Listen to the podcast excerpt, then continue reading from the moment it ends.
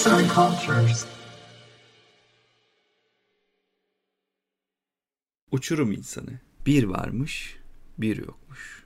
Günlerden bir gün beyaz tenli, siyah saçlı, mavi gözlü güzeller güzeli bir kadın uçurum kenarına gelmiş. O kadar yavaş ilerliyormuş ki onu gören uçurum bu kadar yavaş olmasına anlam verememiş. Çünkü uçurumun yanına gelen insanlar çoğunlukla koşarak ve ağlayarak ona sığınırlarmış. Fakat bu yeni gelen kadın diğerlerinden oldukça farklıymış.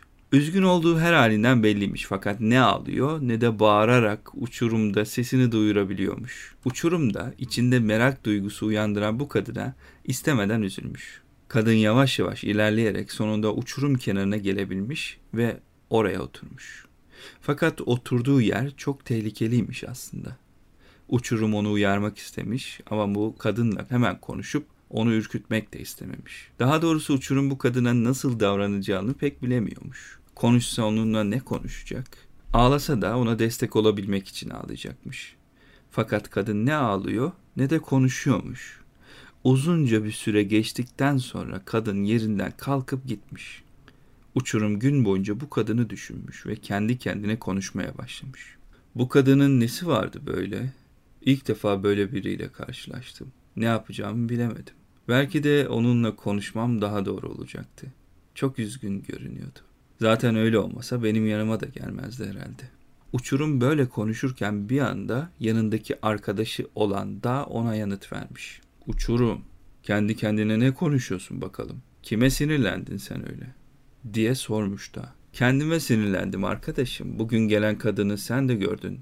Öylece durdu kaldı. Ben hiçbir şey yapamadım.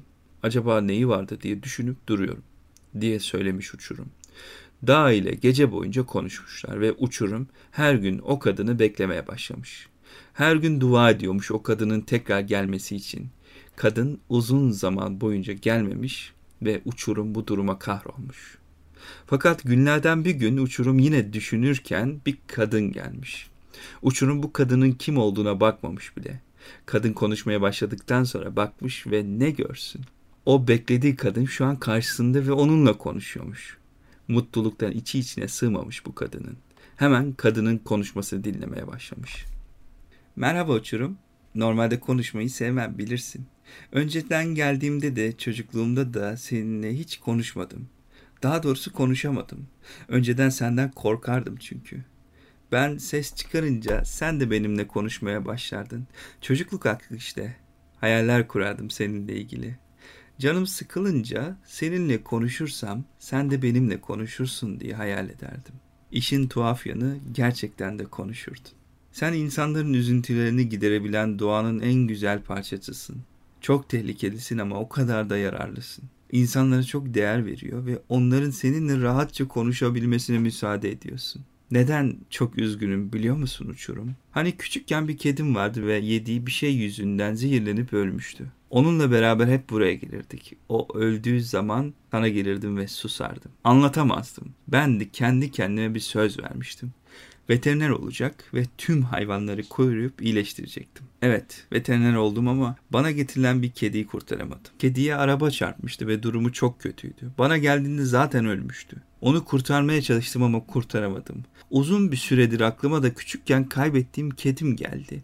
O ve oldukça üzgün hissediyorum kendimi. Ne yapsam, ne etsem, kendime verdiğim sözü tutamadım, uçurum. Diyerek ağlamaya başlamış kadın.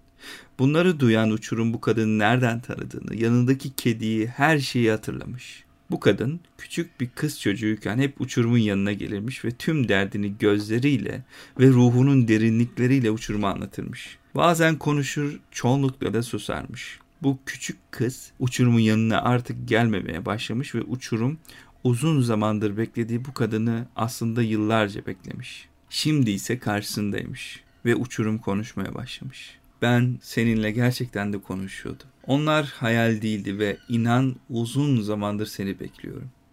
Küçükken de söylerdim veteriner olmak istediğini. Şu an o kadar mutlu oldum ki veteriner olmana. Ölen kediye gelecek olursak. Senin bir suçun yok ki. Bazen istemediğimiz bir şekilde sevdiklerimizi kaybedebiliyoruz. Sadece insanları değil, sevdiğimiz hayvanları, bitkileri, oyuncakları, arkadaşları, doğayı da kaybedebiliyoruz. Kedinin ölmesine çok üzüldüm fakat beni daha da üzen arabanın çarpması oldu doğrusu. Keşke, keşke insanlar dikkatli araba sürseler de etraftaki canlılara zarar vermeseler. Ama sen üzülmemelisin. Her zaman iyi veteriner olmaya devam etmelisin. Eğer böyle yaparsan diğer hayvanlara ne olacak? Onların da sana ihtiyaçları var. Hemen kendini toparlamalısın. Ölen kediyi de küçükken ölen kedinin yanına gömebilirsin. Diğer kedini ziyarete giderken onu da artık ziyaret edebilirsin. Hatta ölen hayvanlar için bir mezarlık yapabilirsin. İnsan dediğin her şeyi başarabilen en güçlü varlıktır. Hayvanlar da dilsiz varlıklardır ve onlara en iyi şekilde davranmalıyız. Haksız mıyım? Bunları söyleyen uçurum konuşurken oldukça duygulanmış. Kadınsa o konuşunca şaşkınlıktan ne diyeceğini bilememiş. Yıllarca hayal diye düşündüğü bu uçurum gerçekten de konuşuyormuş. Şaşkınlıktan bir müddet susmuş ve konuşmaya uçuruma cevap vermiş. Uçurum sen gerçekten de konuşuyor musun? Yine hayal kurmuyorum öyle değil mi? Hayır hayır gerçekten konuştuğum bu hayal değil. Çünkü söylediklerin o kadar gerçek, o kadar doğru ki uçurum. Söylediklerin hepsi doğru. Çok haklısın. Hayvanlar dilsiz yaratıklardır ve onlara sahip çıkmamız gerekir. Mesela kapımızın önüne biraz su, bir tabak, bardak, bir tabakta hayvanların besleneceği yemekler koyabiliriz. Ya da evimiz müsaitse onlara bakım yapabiliriz. Dışarıdaki sokak hayvanlarına da sahip çıkabiliriz. Bunları elbette yapabiliriz.